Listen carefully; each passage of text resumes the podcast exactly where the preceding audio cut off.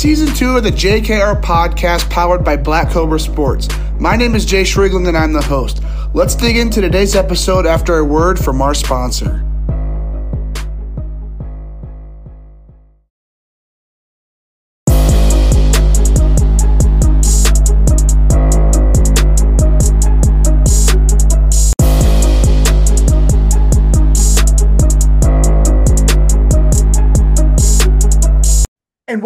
To the JKR podcast. Today we have Cold Weather Bats co-host and Perfect Game national cross-checker and director of draft and JUCO content, Brian Sakowski, on the JKR podcast for the Baseball Business Series presented by Old Fort Baseball. Brian, no, I just met you here a couple days ago. Pumped to get you here on the JKR podcast. How are you doing today?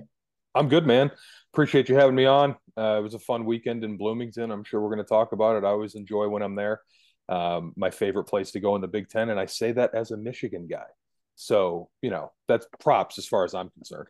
Okay, being part of the Midwest is Bart Kaufman Field the the best Big Ten stadium? I've heard I've heard it probably is.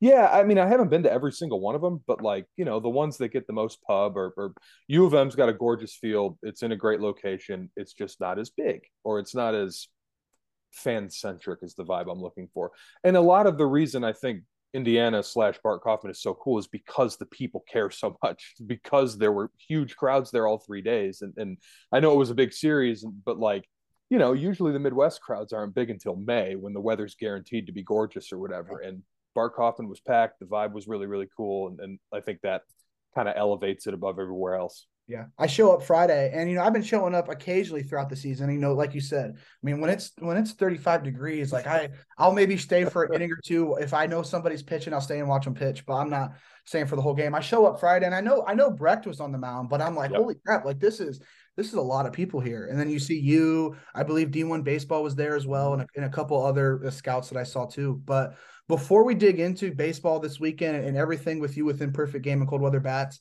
I got one question I'd like to ask everybody to start off the podcast, and that is for those who don't know you, how would you introduce yourself? You know, who exactly is Brian Sakowski? Oh, geez. Brian Sakowski is a early 30s, early 30s. Let's make that make sure that gets in the record. Um, native Midwesterner. I'm from the Detroit area. I, moved, I live, live in Cleveland now. I have been here for about a year and a half. Um, scouting is my full time job. I do, in a lot of ways, the same job that the dudes who work for teams do. My stuff just gets published for everyone to read instead of like 17 people or whatever. Um, you know, I, I, have a coaching background, got a couple of state championship rings behind me from uh, when I coached at St. Mary's in Michigan. Had a pretty good run there um, from 17 to 21. Stepped away when I moved to Cleveland to uh, you know, move in with my fiance, the woman I'm going to marry. So as much as I love coaching and as much as I love St. Mary's, I, I love her more. So uh, you know, that was an easy choice. But now it's it's fully focused on the uh, the scouting stuff. I've been with Perfect Game for about ten years. I went to Central Michigan. I graduated with a degree in who, who cares. Um, you know, that's kind of me in a nutshell. Uh, I guess not a lot of people know that I, I play guitar kind of okay, but who who cares, man? This is about the baseball. Yeah. All right. well, you kind of dig into it there, but you know, just more, you just expand out a little bit more. Going to Central Michigan, I believe I was looking through your LinkedIn and saw something. You were a baseball, something within the baseball yeah. team, like you mentioned, coach at St. Mary's as well. You know, as your playing career came to an end, take us through your baseball background when it comes to more of the management slash coaching side side of the game. Sure. Um, my high school baseball playing career ended at, uh, geez, where were we? Madison Heights Madison High School uh, in 2008 in the regional championship game where we lost to Blissfield two to one. I'm not scarred by that at all or anything still. But anyways, my baseball career ended there. I wasn't very good at it. I was a much better football player. Uh, unfortunately, uh, for my athletic career, baseball is the sport I liked better. So, uh, went to Central Michigan as a regular student was there for a couple years took a coaching of baseball class that they offered through the physical science department. The head coach was Steve Jaksa at the time. He also taught the class. Um, so kind of by virtue of that class i kind of walked up to him one day and was like coach you know how do i become you like as a guy who's not playing college baseball? And he invited me to come help the team. Uh, i was in an undergrad assistant role for a couple of seasons there um, mostly caught bullpens and helped the video guys. Did a little bit of kind of everything, but uh, it was a really good experience in terms of like what college baseball looks like from the inside that uh, kind of propelled me into wanting to get really good at scouting because I thought maybe my in into making this coaching thing my profession can be as a recruiter, as an evaluator, you, you, know, get in that way. And that led me to perfect game. That led to, to kind of my passion of all things scouting. Um, I've never really wanted to work for a team. Um, so it's just kind of, uh, I'm, I'm enjoying the, the niche that I've carved out. You know, I get to have the national focus with, um, with the draft and all that stuff, and I, I, get to know about and see all the all the best players from all over the country. But I also get to to be regional with it and, and pay closest attention to the people like where I come from and, and guys who, who played like I did or whatever, and, and you know stuff like that. Okay, so you know, shortly after your time there at Central Michigan, go to St. Mary's. They're, you know, not, they're not just the best baseball team in Michigan. I mean, I'm I'm consistently seeing them.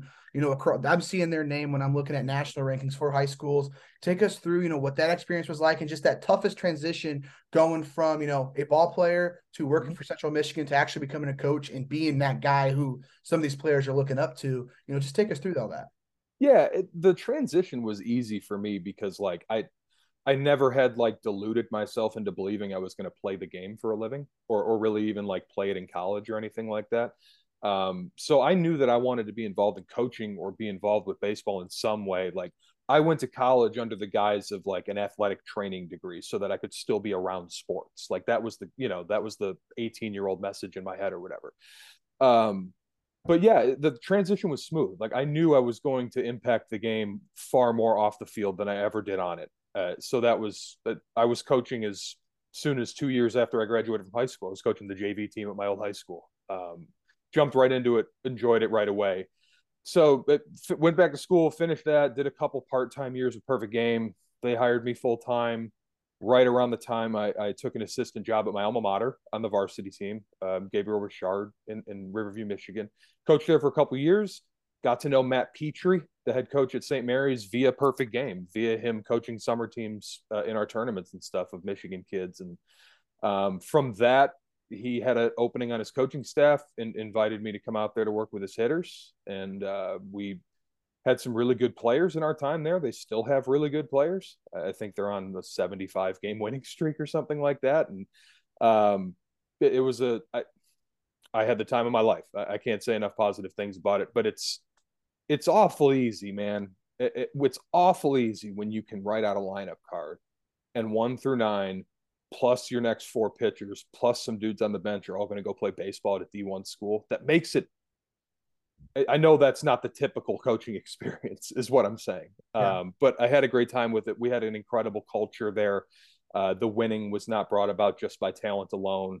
Um, it, it was very much a a program from the top down. And, and, Matt Petry is the best high school baseball coach in the world, in my opinion.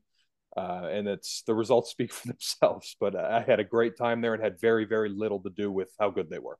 Okay, so you go ahead and you start at Perfect Game. You say part time there for a couple of years. You know, initially, where does that connection come into play? How do you get connected with Perfect Game?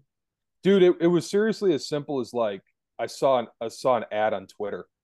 Like I was in my last year of college. Um, knew I wasn't interested in using my degree or like going to grad school. I was really, really interested in scouting. I'd been blogging about minor league prospects for a year or so. Like, kind of thought I knew what I was talking about. I actually had no idea, but but was kind of in that realm. Was interested in the, in the the process of it, the, the scouting part of it, whatever. And so it was simple as like, perfect game is hiring part time scouts some great summer job like college students encouraged to apply like some something whatever a tweet and I clicked on it and it was it looked like something that that I would be interested in doing at the very least, even though I didn't really quite understand it at the time. But uh, got latched on with them.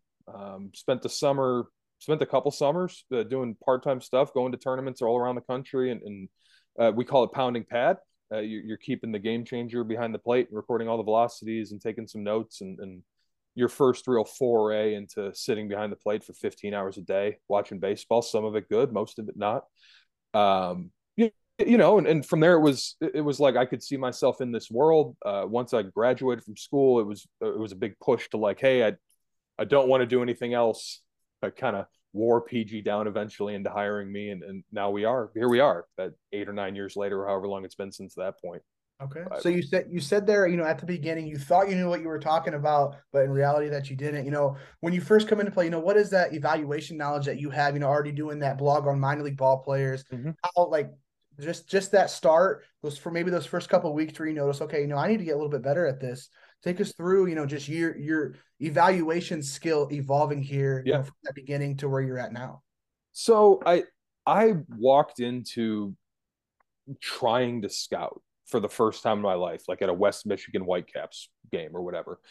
And the only way I could go about approaching it was from the coaching background. So all I did was like look at mechanics. That was the only thing I could think to do was like, you know, I, I didn't have any clue as to pitch shape or, or, or, you know, like I knew how to identify pitches, but I had no clue how they work together and blah, blah, blah, blah, blah. And it just, it wasn't, I didn't have a scout brain yet, but I just kind of looked at it from a, a coach perspective, like, all right, if this dude who gave up seven runs tonight, if I'm responsible for making sure his next start goes better, is there something mechanical I would point to or whatever? And, and same thing with hitters, blah blah blah.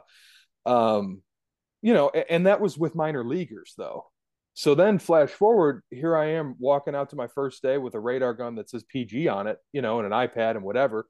And it's 15 year olds, totally lost, no clue. What's good? What's a good 15 15 year old baseball player look like? I have no idea whatsoever. Uh, so it, it was just a it's a trial by fire man. It's immersion therapy. That's the only way to put it. Like people ask me all the time. I get dms all the time like hey man like how do you get started in scouting? And i was like are you ready to spend thousands of hours at a ballpark for minimum wage? Like and, and i'm sure there's other there's better ways to do it but like that's the only way i could do it. So it, it's i don't know another way to tell people but um so it, it once I kind of got a feel for high school players and, and with perfect game I, I, was really lucky to be able to see really good players from all across the country. And, and there are different types of players depending on where you are in the country. Um, that is a thing. And, and getting kind of that feel for that and seeing what elite looked like versus what i thought was good versus what is actually good versus the the the trick i guess is finding average. It's once you have a really good knowledge of like what average is at any level, then you can get better at, at deciding what's good, what's bad, what's projectable, what's not. Um, that's my biggest like one liner of advice, like find average. And then, you know, it's easy enough to go up and down from there. okay. So, you know, you go through those couple years as a part-time scout, you know, you, you get perfect game to hire you on full time. How is your role um just changed and how's it evolved here these past 10 years from, from going part-time, full-time to where you're at now traveling the country. Just take us through that whole evolution as well. It's been like a hundred percent correlated with perfect games growth. Um, when I was hired full time, I was hired as the third full time scout of the staff, and that was it. There was three of us or four of us, excuse me. That was it. There was no like deep underlying web of a root system of scouts branching off into everywhere like we have now. It was there were four of us who drew a biweekly paycheck to be scouts for Perfect Game. And we had part timers. I was one of them. You know, I just come from that pool. We had, we had part timers who do event stuff in the summer, but it was 250 days a year on the road, you know, with with 100 flights or something like that. Anytime there was an event anywhere in the country, one or two of us four had to be there because someone had to scout it. So it, there was no like, no, I don't have to go to that because we have a guy there already. They don't need two. Like we were the guys. So uh, that was uh, um, an immediate lesson in how to travel professionally and how to deal with uh, mental breakdowns on a regular level. But you know, but it, it, so the, the way the roles expanded is is like I said directly correlated with how PG's expanded. So you know, like as time has gone on and, and I've been around and I've gotten tenure and I've gotten better at things and, and I've grown things and blah, blah, blah, blah, blah, we've been able to, as a company, add more people. And so now being able to be in a leadership role and, and have a, a big staff of scouts underneath us, um, underneath sounds bad, but you know what I mean? Like area guys we have in different parts of the country and, and the coverage is as good as it's ever been. It's as in depth as it's ever been. And, and um, I take a lot of pride in you know, being one of the people who used to do it with three of us and now we have 30 something and like really just enjoying how that looks. Um, but the role has been, I've been doing the draft since 2016. I've been doing the JUCO since 2016. Um, that stayed the same. It's taken on different looks. It's it's taken on uh, new people helping with it and expanded, you know, blah blah blah. blah. But uh, that part hasn't changed. Um, the only thing that the, the biggest change I would say is now I don't have to fly to Florida three times a month to cover showcases down there. We have dudes in Florida, so that's allowed me to then get better at being regional and getting to know the players in, in this general part of the country. Yeah. So with all these different people that you guys are adding to that perfect game organization, what type of relationships have you built? You know, I Darren Sutton comes to mind, a lot of other different people within the perfect game organization. What are some of those relationships that you've built here these past, you know, eight, nine, ten years as as perfect games has you know has grown? Innumerable, man. Like it's the the baseball um, subculture network or whatever, man. It, it's an unbelievable thing. Um, it's an unbelievable rumor mill. As you know, it's a lot like just a gossipy office in a lot of ways. But um, the the contacts, man, like I, I, do pride myself on being a good networker. Uh, you know, like I pride myself on on being um, someone who's friendly enough to make relationships, and, and you know, vice versa. And, and I've done a really good job of obviously not like burning sources over the years, so that makes it a little easier too. But the the relationships I value the most are with the dudes who who are coaching, are the guys on the field who are out recruiting. They're away from their families, they're grinding, they're trying to find players, and then they're going home and working with those guys for 12, 14 hours a day or whatever it is. And um, those are the ones I value the most. Uh, and there's any number of them, you know, I could rattle off just as far as like guys who have impacted me in a positive way. And, and I'll just, Derek Simmons at Indiana is one of my very best friends. So he, uh, that's a guy whose relationship I, I, cherish above a lot of others. And I'll just, you know, use the Indiana tie in there. He's a, he was the volunteer assistant at Central Michigan when I was the undergrad assistant there. So like we go back a long, long time. And he's been, uh, been very, very instrumental in, in, in a, in a mentor role in a lot of ways throughout the course of my career. But just to give you an idea, we could go on, but um, the, the coach relationships, man, they, they mean the world to me. Okay. So with you being a with you, you know, covering draft and covering JUCO, when it comes to high school there at first, let's dig into that. How much are you involved on that high school level? Like are you traveling down to the big PG events when it comes to WWBA? I believe PG's also also with Hoover. Mm-hmm. Um, are you traveling to those big time events when it comes to high school level? And then we'll go ahead, dig into college and JUCO as well, but start off with high school. Yeah. Oh yeah. Uh, anything major that's 16 or 17 you you'll find me there for the most part um like for example i have a 17 day road trip in july because we stacked up like 17u elite in hoover with pg national in phoenix with wwa in georgia so like yeah oh yeah i'll see you there but uh at 16u uh, is a little less so i'm at like every major 17u event 16u it's it's most um, I won't go to junior national, but I will be at the 16U Elite and WWBA and, and, and, things like that. And then obviously Jupiter in the fall. So I see more high school baseball in travel ball, but that's just a byproduct of my job. Like, of course I'm going to. Um, but in the spring, you know, that's when I get to kind of, it's draft focused, you know, like I, for example, I, on my way home from Bloomington, I stopped and saw AJ Ewing yesterday uh, in Ohio and I, I didn't go to that game to see Springboro High School against uh, whoever they were, Fairmont High School. I went to to see AJ Ewing, you know, and, and that's fine. But uh, the point being, like, that's how I, I, start to get these relationships with guys is more so from the summer ball stuff, and then that that feeds into high school ball because I'm really not seeing them play for their high school team until they're juniors and seniors most of the time. Okay.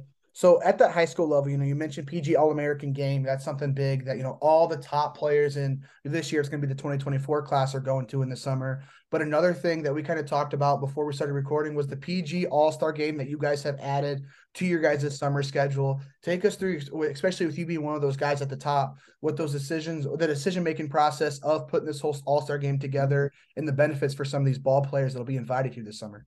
Sure. Um, I'm going to have more pump with the regular All American game than I will the All Star game, just because I'm not going to have any history with 26s and just a couple weeks worth with 25s by that point. But, anyways, point being, um, the All Star game, I don't think we're doing it strictly 2025s versus 2026s. I could be misquoted on that. Apologies if I'm wrong. Um, I think we're bringing a group of 25s and 26s and splitting them into even teams and they're going to play each other i think it will be mostly 25s with with some 26s i don't think it's a even split but either way it's look at it like it's the All American game for 2025s and 2026s. That's what it is. We're putting it at Chase Field, like a, obviously a dope big league park. We're doing it the same week as the All American game. It's two days before, in fact, or whatever it is. Um, so yeah, we're gonna go through Junior National uh, in a couple months in, in East Cobb, and and we'll pick a bunch of players from there. Um, the tournaments this summer will obviously play a predominant role the 2026 like freshman national or sophomore national showcase, I believe it's called. That's obviously going to play a big role for the 2026 guys. But it's if you're a player out there watching this and you're in that class, look at it. It's it's your All American game now. That's what this is. Like it's going to be that level of of big deal. Is is kind of what I'm saying. Um, we've had the 14U and 13U select festivals for a long time. We've had the PG All American game for even longer than that. Now there's one in the middle, and that's that's that's what it is. Okay. Actually, I was talking to a parent yesterday, and that they used that same exact analogy to be the the uh, event that you know brings the Select Fest to the All American game. Be that event there in the middle. Yep. Um, but let's go ahead. Well, actually, you mentioned 17 game, 17 day road trip coming up here in July. You talk about being a professional traveler. What does that look like? You know, you going through those first couple years, learning how to do that. You know, that's kind of the stage I'm in right now. You know, I went on a random weekend to Memphis, eight hour drive the other day, and then you know this summer got all these different events I want to go to. Mm. You know, mm. what's your, I guess, your advice? You know, be trying to be a professional traveler and just what that looks like. Um, my advice is probably a little bit unorthodox. Drive when you can. You don't want to get stranded anywhere without a car, like ever and if you're going to fly and rent a car that gets expensive. Like that's my if you can stand driving eight hours do it. Like don't fly. Like if i can fly if i can drive to atlanta every time no problem. Uh, i'm not going to do that to florida or texas or anything like that but if it's if it's within eight or ten hours i'll just get in the car. That's okay. Um, but yeah man it, it's get be brand loyal because the rewards are pretty good. Um, like delta and marriott every scout will tell you or, or a lot of guys are southwest and marriott whatever it is uh, national rental car. Like those are mine. I'm a I'm a brand loyal guy when it comes to traveling because I like the rewards. But it, it's that first year of it, man. That like immersion in it. Like I'd taken flights before, but I'd never taken four in a week before. You know, um, it's exhausting. In, in a lot of ways, it's it's more exhausting than your actual being at your actual destination and working. Yeah. Um. So I the best advice I can give you is like the 6 a.m. flight is not worth it. It just isn't take the take the 3 p.m. flight, man. Like especially if it's a ridiculous airport uh, or you're an hour away from it or anything like that. The 6 a.m. flight, it's not. You're not gonna feel good about it when it's 12:30 and you're looking to finally get a couple hours of sleep and you're worried that your alarm is not going to wake you up at 3:30 so you can get it. It's not worth it. Yeah. Um, and uh, some people have opinions on this. I don't. It doesn't matter which hotel floor you get put on. I don't care at all. I've heard some strong opinions on that. I've like never, never once thought that it mattered. So I've never even, I guess, heard. I've never even heard that complaint yeah. before. People are like, you need to be on the top floor because like the elevator will go there the least. And I'm like, I don't hear the elevator even when I'm right next to it. So why would it matter? I've I've gotten into this argument with people before. Who who on earth cares? But you know.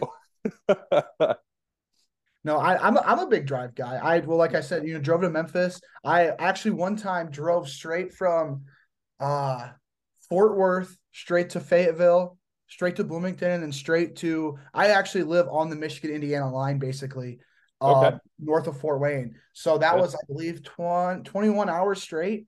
I mean, I, I, my roommate was there with me, and we were just pounding coffees left and right. But um, I'm a I'm a big drive guy. I'll be driving to East. I'll be driving to East Cobb this summer. Yep. Uh, might be might be flying to the other event that I'm going to, but um, no, I, am I'm a big drive guy. So you know, I guess there's some good news for me. But um, let's go ahead and dig into the actual college side of things. Mm-hmm. First first topic to first topic to bring up thoughts on this weekend. Like you said, we met here in Bloomington. Uh, just take us through this weekend and what your thoughts were in some of those guys.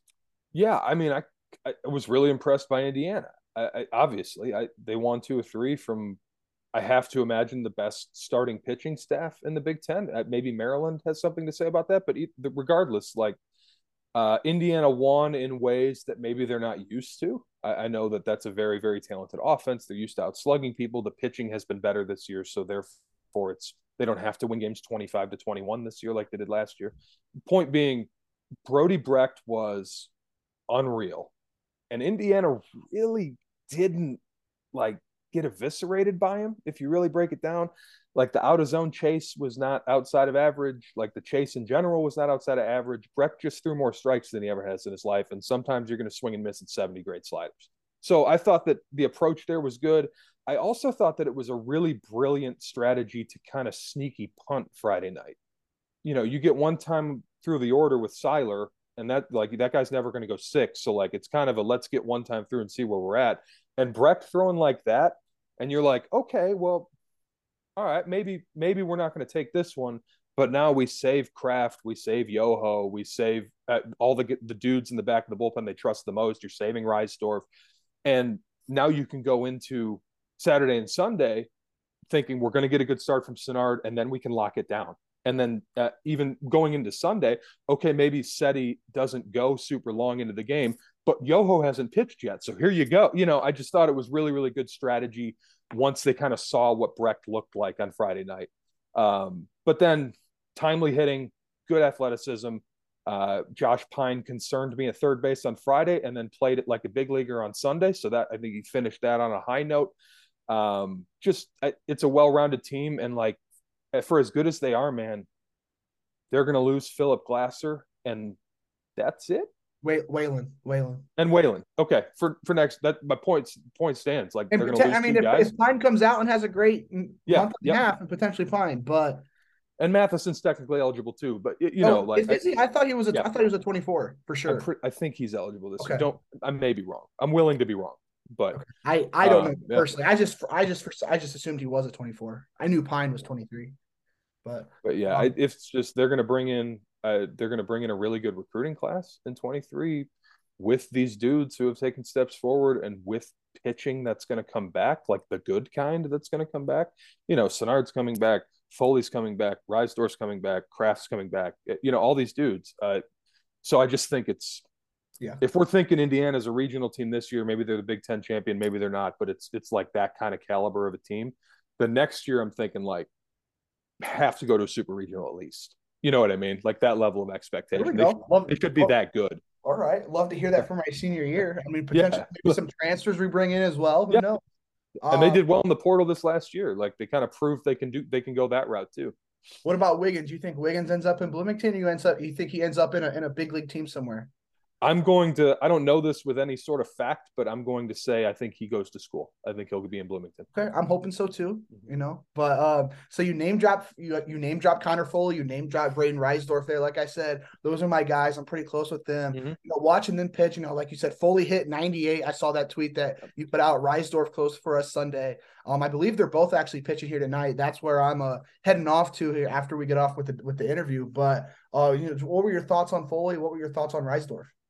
Foley is, I mean, that's a real, real heater, man. Like that's a real fastball. I was strategically sitting directly behind the Iowa TrackMan guy. So, you know, um, he had a 99, by the way, if you want to claim that, okay. Connor, 99 on the Iowa TrackMan. But uh, yeah, man, it's a real fastball. It's got rise.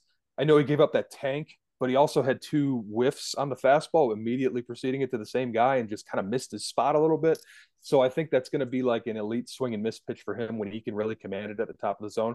Rest of the stuff's got to come on. We know that. Like breaking ball's got to get firmer. Um, got to have better command just in general. But it's a real, real fastball, like top of the scale potential fastball that uh, whether he ends up starting or relieving, whatever it is, that's going to be it for him. I think, and it's really good. Um, Risedorph, a little different, as we know, two fastball guy. Um, I thought the two seamer was a little bit better than the four seamer, but I thought they were both good. Uh, if that matters, it's he's big and physical, and, and I think he's maybe throwing more strikes than I expected him to this spring. Like I figured, a dude with that level of arm talent who's that good is gonna have a role as a freshman. I just think like even the coaching staff is like, well, we're gonna trust this guy more and more. He keeps going out there and throwing strikes, so like um, he looked good too. I think those are two guys that like, you know, you can project out the Hoosier rotation next year however you want. It's probably going to have Sinnard and Kraft in it. Like I, I don't know beyond that, but the point being, whether those guys are in a rotation, whether they're in the back end of the bullpen, whether they're in the midweek against tough RPI teams, whatever it is, like those are two dudes who are going to have big, big roles the next year or two in Bloomington. And, and that was, and Risedorph was a late ad. Guy was going to go JUCO. So really good recruiting. Yeah, yeah, really good recruiting. I, I have I knew Brayden before he committed here when he was committed to Parkland because he mm-hmm. his high school actually played my high school every year. Like we okay. we didn't we knew of each other, didn't really know each other. But then when he committed, like it was like football season, like you said, like late yeah. ad, like it was football season. Everyone else had already you know committed. It was only probably a couple weeks before signing day, if I remember right. Yeah. And you know I text him right away. I was like, "Hey man, congrats!" At that point, I didn't realize he was going to be like one of our top guys in the class. Yeah. All right, so another guy you got to watch there at Bart Kaufman Field this year, this this past weekend, big name guy there, Brody Brecht, absolutely like you mentioned, tore it up on Friday night. You just take us through his his his outing, what that kind of looked like, and just your thoughts were were on him. So like I'll you know I've been doing this a while, um, the, the evaluating thing, and like I when I was younger I didn't know the scale and and was a little too aggressive with numbers I put on guys, and then you learn that blah blah blah blah. But after Brecht threw, man, I texted like you know the, the other PG guys I have in a group chat, and I was like, that's the first time I've ever written 80 comfortably twice on a card. Like I, he's gonna have an 80 fastball and 80 slider. Like he just it's probably sevens now. Uh, he was 97, 98 in the seventh inning, and his last pitch was a 90 mile an hour slider for a strikeout. So I, it's the thing though, is we can say that all we want. It's like 30 fastball command, maybe like 35 if you like it that was his best that was his best command day like by far and he walked four and threw like 50% strikes. So you know had to pitch off his slider a bunch which is not a bad thing when you throw a slider like that but he was behind 2-0 in a lot of counts and then had to just throw sliders to get out of it and credit indiana for working him as much as they could because when you're getting a barrage of 88 89 90 mile an hour sliders like that I, I get it.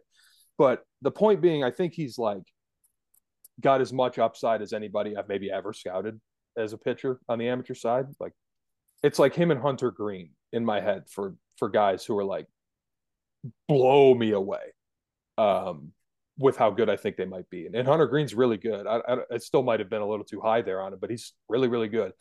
Uh, but the point being, man, like I, Brody Brecht could either be like the best pitcher in ML in the MLB or like a five ERA reliever because of the fastball command. I don't know. It, it's the variance is huge. It's anywhere in between, but he is as talented uh, as anybody I've seen, and the developments that he's undergone from his senior year in high school to freshman year at Iowa, from freshman year at Iowa to now, are encouraging enough to the point where like you could see another big jump coming. And if that big jump comes, I, we're going to be talking about him next year, like we talked about Skenes this year. So is he is he a 23 or 24 draft guy? Brecht 24. Oh shoot! Okay, I didn't realize that. All right, well, I guess you got him for a whole nother year, buddy. I guess, I guess, I guess next year I'm gonna go to another Friday night game and just watch IU get shut out. um, so when it comes to beyond, you know, this weekend, weekends prior, let's dig through your spring schedule a little bit, like mm-hmm. we did your summer. You know, what are some of those main places you're trying to hit? Like, are you staying in the Ohio, Pennsylvania, Indiana, Michigan area? What does that look like? You know, what are your goals as you go and try to scout as many kids as possible throughout the spring? Uh, my spring starts every year in Panama City Beach at our big JUCO Classic. Uh, this was our second year of doing it, and it's really really cool. Sixteen of the best JUCOs in the country kind of kick their seasons off down there, and that kind of kicks my season off too. Um, then I, you know, there's there's PG indoor showcases all through the Midwest throughout the course of, of February and, and March, and I'm at a lot of those. It's kind of my my neck of the woods, and um, the sort of unofficial deal I have with with PG is I'll do a bunch of showcases in February and March if you leave me alone in April and May, and you know we've kind of agreed to that. So uh, April and May is when I really start. Eh, I shouldn't say that. Mid March is really when I really start hitting the road with with college and high school. And the goal is to see as many good players as possible across several different tiers. There's like I need to go see good college matchups that are for the benefit of our college baseball coverage more so than they are draft coverage. And Indiana, Iowa was a good example of that. There's some draft guys I saw, you know, blah blah blah. It was worth my time, but a lot of that was more we might see the Big Ten champion come out of whoever wins this series. So that was that was that sort of prong. Then there's college games I'll go to just to see one player once. Uh, you know, I went and saw Ohio State play Minnesota, basically just to see Isaiah Coupet and Cade Kern. Uh, went down to Pittsburgh for a day because Jack Hurley from Virginia Tech was coming into play, just to see him. So it's it's draft focused in a lot of ways, um, especially on the high school side too. I'll be going to to big matchups Like tomorrow night, for example, St. Mary's is coming down to Canton to play Walsh Jesuit. So big kind of cross border battle, whatever. I'm going to go see that, obviously. Uh, and then it's kind of maybe go see some dudes about that I'm thinking about maybe pushing for a national invite. Um, some some juniors in high school who are, who are maybe on, went through a big jump over the course of the winter, and we need to get eyes on them. There's that. It's like there's so many different motivations for where I might be in a given place on a given day. Um, so I wish I could like sum it up more succinctly for you, but it's like I going to go to a game tomorrow for PGHS. Like there's maybe kind of one draft guy who's going to be playing, one or two. So it's not really for the draft, but it's for it's a huge high school matchup. And then this past, like I said, this past weekend I was in Bloomington for college, but on the way in between, I went to two draft things, and you know, so it's it's very wide ranging. Yeah. Okay. So on the JUCO side, you know, take us through some of those. I mean, that big time tournament where the top 16 teams are playing. I'm sure. I mean, there's draft guys there, guys who are mm-hmm. committed to Power Five programs across the country. With you, you know, seeing the JUCO season so far, you know, what do you expect and how the JUCO season to, to play out, and just some of those names that you've been looking for throughout the throughout all these different JUCO uh, programs that you've seen. Yeah, I we started the season with Central Arizona at number one in our top 25. They are our number one right now. Um, Central Florida was number one in between those two points for about a month. I think those are the two best teams in JUCO. Uh, we'll see if if it plays out that way in the playoffs. Um, a little bit more Midwest flavor. Lansing in Michigan's playing really well. Uh, Heartland in Illinois is playing really really well. Um, you know, I, Iowa Western is is one of the top five or six teams right now in the country, as they are any year. Um, saw a bunch of good programs to start the season in Panama City Beach. Our number one JUCO prospect in the country is Christian Oppor. Uh, he's from Wisconsin.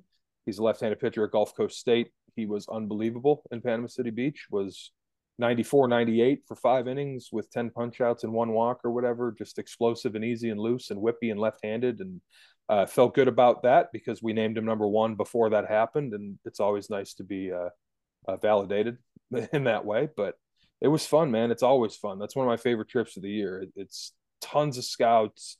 Every recruiting coordinator in the country is watching via PGTV. So my phone is just blowing up asking for video. And I'm like, just turn the TV on. um, you know, but it, so the Juco stuff is something I'm really passionate about. It, it was uh, handed to me somewhat unwillingly back in the day. I, I, really wanted to take over the draft coverage when the guy who'd been doing it uh, took a job with a team and our editor at the time said, "Sure, man, you can have the draft, but you have to do JUCO too." And I said, "What the? What's the? What the hell's JUCO?"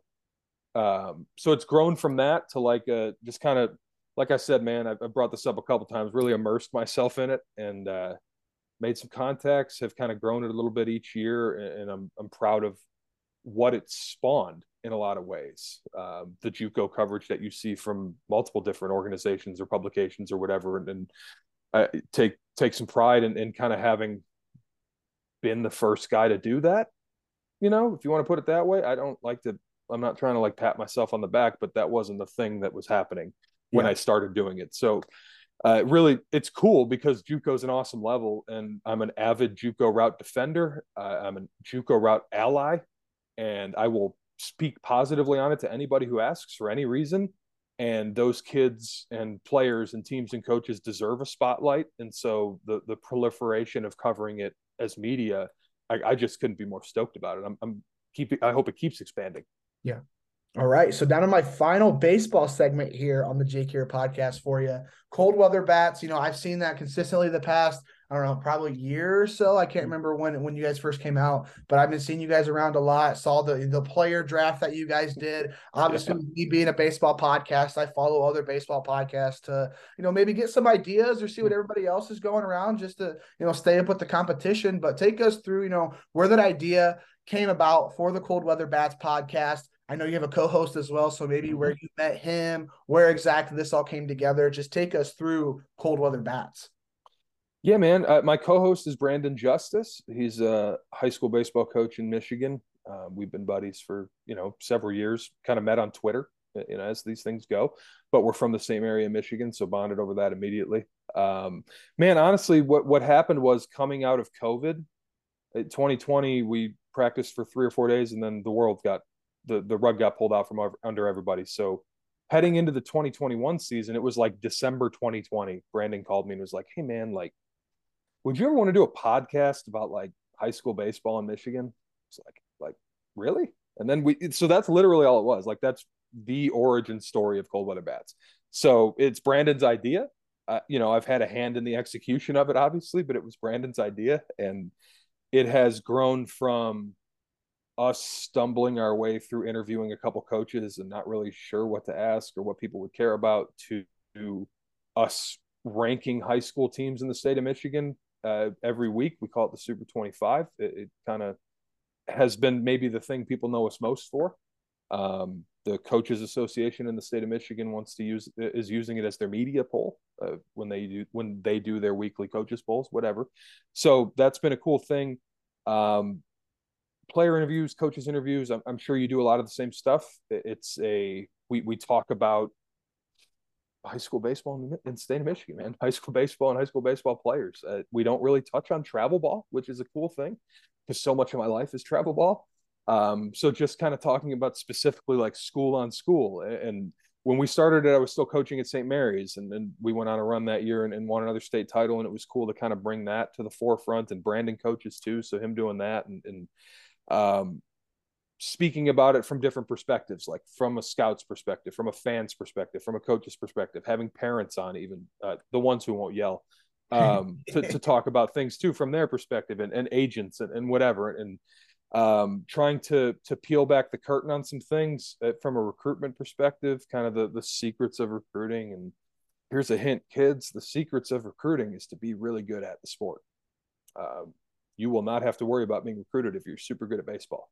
So, anyways, uh, it's like it's been fun, man. You talk about the player draft. That's an episode we we did a couple years ago, just like off the cuff.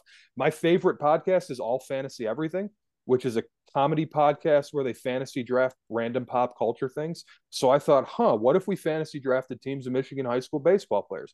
And then fast forward a couple years, this year, we literally did a live show. Like we had a full broadcast of it at, you know, via multi-camera with uh with off to the side like sideline reporters and analysis and we did it at a at a baseball facility in Metro Detroit and we had a bunch of the players there and we had like commissioner jerseys holding up and taking pictures. Like we did this really cool thing that was came about by just like a shower thought, you know, and like it, so it, it was it was really cool. It's it's grown. Um, I don't I don't know what to think as far as like what's next for it. I like don't want it to become a travel baseball team. I like don't want it to be. I, I think I like it existing um, in sort of the innocent way that it does but uh, any any growth is welcome. I, I, like every year there's a new generation of, of guys who might give a shit to listen. And so it's been growing steadily as a result of that. And I'm proud of it. And Brandon and I have a lot of fun with it. And we're going to record our next episode tonight. So there we go. so with so you know with you guys going through this past you know two and a half three years or so you know how have those initial goals that initial vision for cold weather bats how has that maybe changed you know as you guys continuously grow and continuously mm-hmm. get more listeners how have those goals and how has that vision kind of changed here this past two and a half three years um the growth has allowed us to try more out of nowhere stuff like i don't i don't know this to be a fact i haven't researched it but i'm making an educated guess I don't know if anybody's ever done a live fantasy draft of high school baseball players via show with the players there. I don't know if that's ever happened before.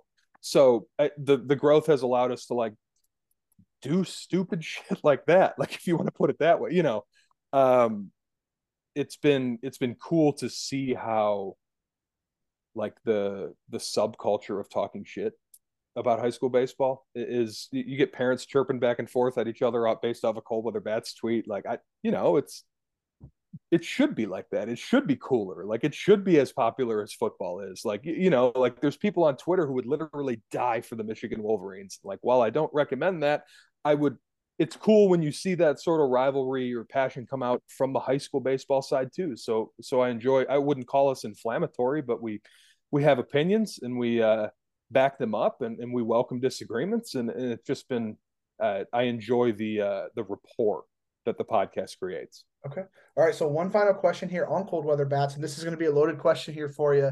But with you having all those different relationships, knowing Michigan high school baseball inside and out, you know, rec- uh, interviewing all these different types of guys, coaches, players, and beyond that within Michigan high school, you know, take us through Michigan high school baseball this spring. Some names to be on the lookout for. Um, I know you Oliver Service going to Texas, a couple other guys with some draft interest as well. But just take us through Michigan high school baseball this spring. Yeah, it's uh, it's another really strong year in terms of depth. I think uh, the 2023 class has 40 plus D1 commits in it, like 40 plus Power Five, like 50 plus D1. It's a huge number from one class of kids in the state of Michigan. So uh, that has made the depth and the parity really, really strong. Um, I think St. Mary's is the best team again, but it's not as slam dunk as it was. They lost so much off of last year's team, uh, not the least of which Brock Porter and Schubart and Irish and, and Jack Crichton and Jake Dresselhaus and like Kieran, like all these guys. So I think they're still really good. I don't think that they are um, world beaters necessarily anymore. I think Brother Rice in the Catholic League is also really, really good. They have a ton of D1 talent on that team. Um, Fredo Velasquez is going to Michigan. Uh, you know, uh, Jason Oliver from St. Mary's going to Indiana is a good example of that. He's a, uh, one of the top players in the state. I saw Oliver Service last Thursday. I saw him hit a tank. Uh, I think it was the first pitch he's seen in this high school in this high school baseball season, and he went about 400 foot out to left center field at St. Mary's. Um, and then the very next inning, I saw Jason Oliver hit one just a little bit further, um, and it was for four runs. So Service hit a three run bomb, top one. Jason hit a grand slam, bottom one. That was a fun way to start that one in the longest first inning of the spring so far. Um, I think North feels really, really good. Dante Nori is one of the top players in the country in 2025. He goes there. He's committed to Mississippi State. Um, a guy who I think this is an Indiana based podcast. There's probably some similarities between Nori and Max Clark. They're both left handed hitting center fielders who are jacked and have power and can really run and, and just are really good players in general. And there's there's some similarities there. And it's uh, you know, those three I think Bay City John Glenn's another school if you want to start talking about a little bit more outside of Metro Detroit. Grand Rapids Christian in the southwest corner of the state, closer to Indiana. Buchanan is a good team, a smaller school. Um, but yeah, man, I think it's it's deep. It's deep this year. We'll see next year though, because when you graduate 50, 60 D1 guys from a state of a state high school baseball, whatever, like I, we'll see how it goes. But this year is really fun so far. Okay. All right. So last question here for you. You know, as you look forward into the future, whether that's for, you know, your job with perfect game, cold weather bats as well, you know, what is that? What are some of those goals and some of that vision you have next, you know, 2024, 2025, 2026 and beyond? You know, what are some of those goals? What's that vision kind of look like?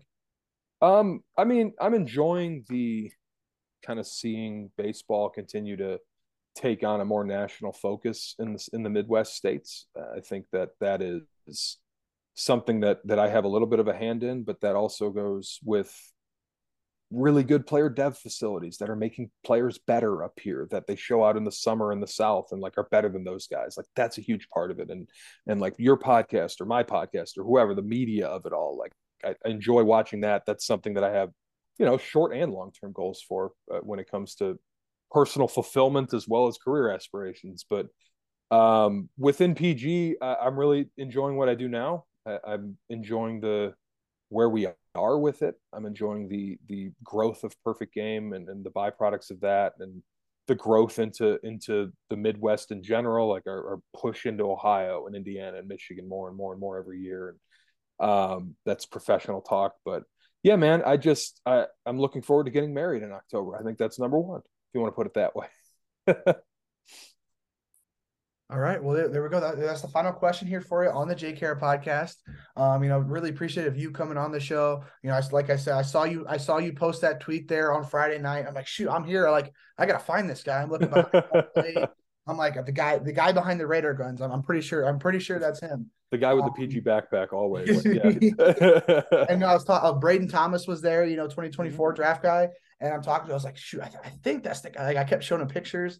I'm like, you know, I think that's I think that's Sakowski from Perfect Game, but I can't tell. Um, and you, you walk up right behind me right after I talked to Samarja, and you know, there we go. Passion my business. Got you on the podcast. And yeah. like I said, just thanks for coming on the show. You know, best Absolutely. luck as you continue on with Perfect Game, continue on with Cold Weather Bats. Like I said, big fan of Cold Weather Bats. Haven't listened to too many episodes, but you know enough to you know get get a feel on how you guys go about things. Um, so again, just just thanks for coming on the show. Yeah, man, I appreciate you having me on, dude. Anytime, had a lot of fun.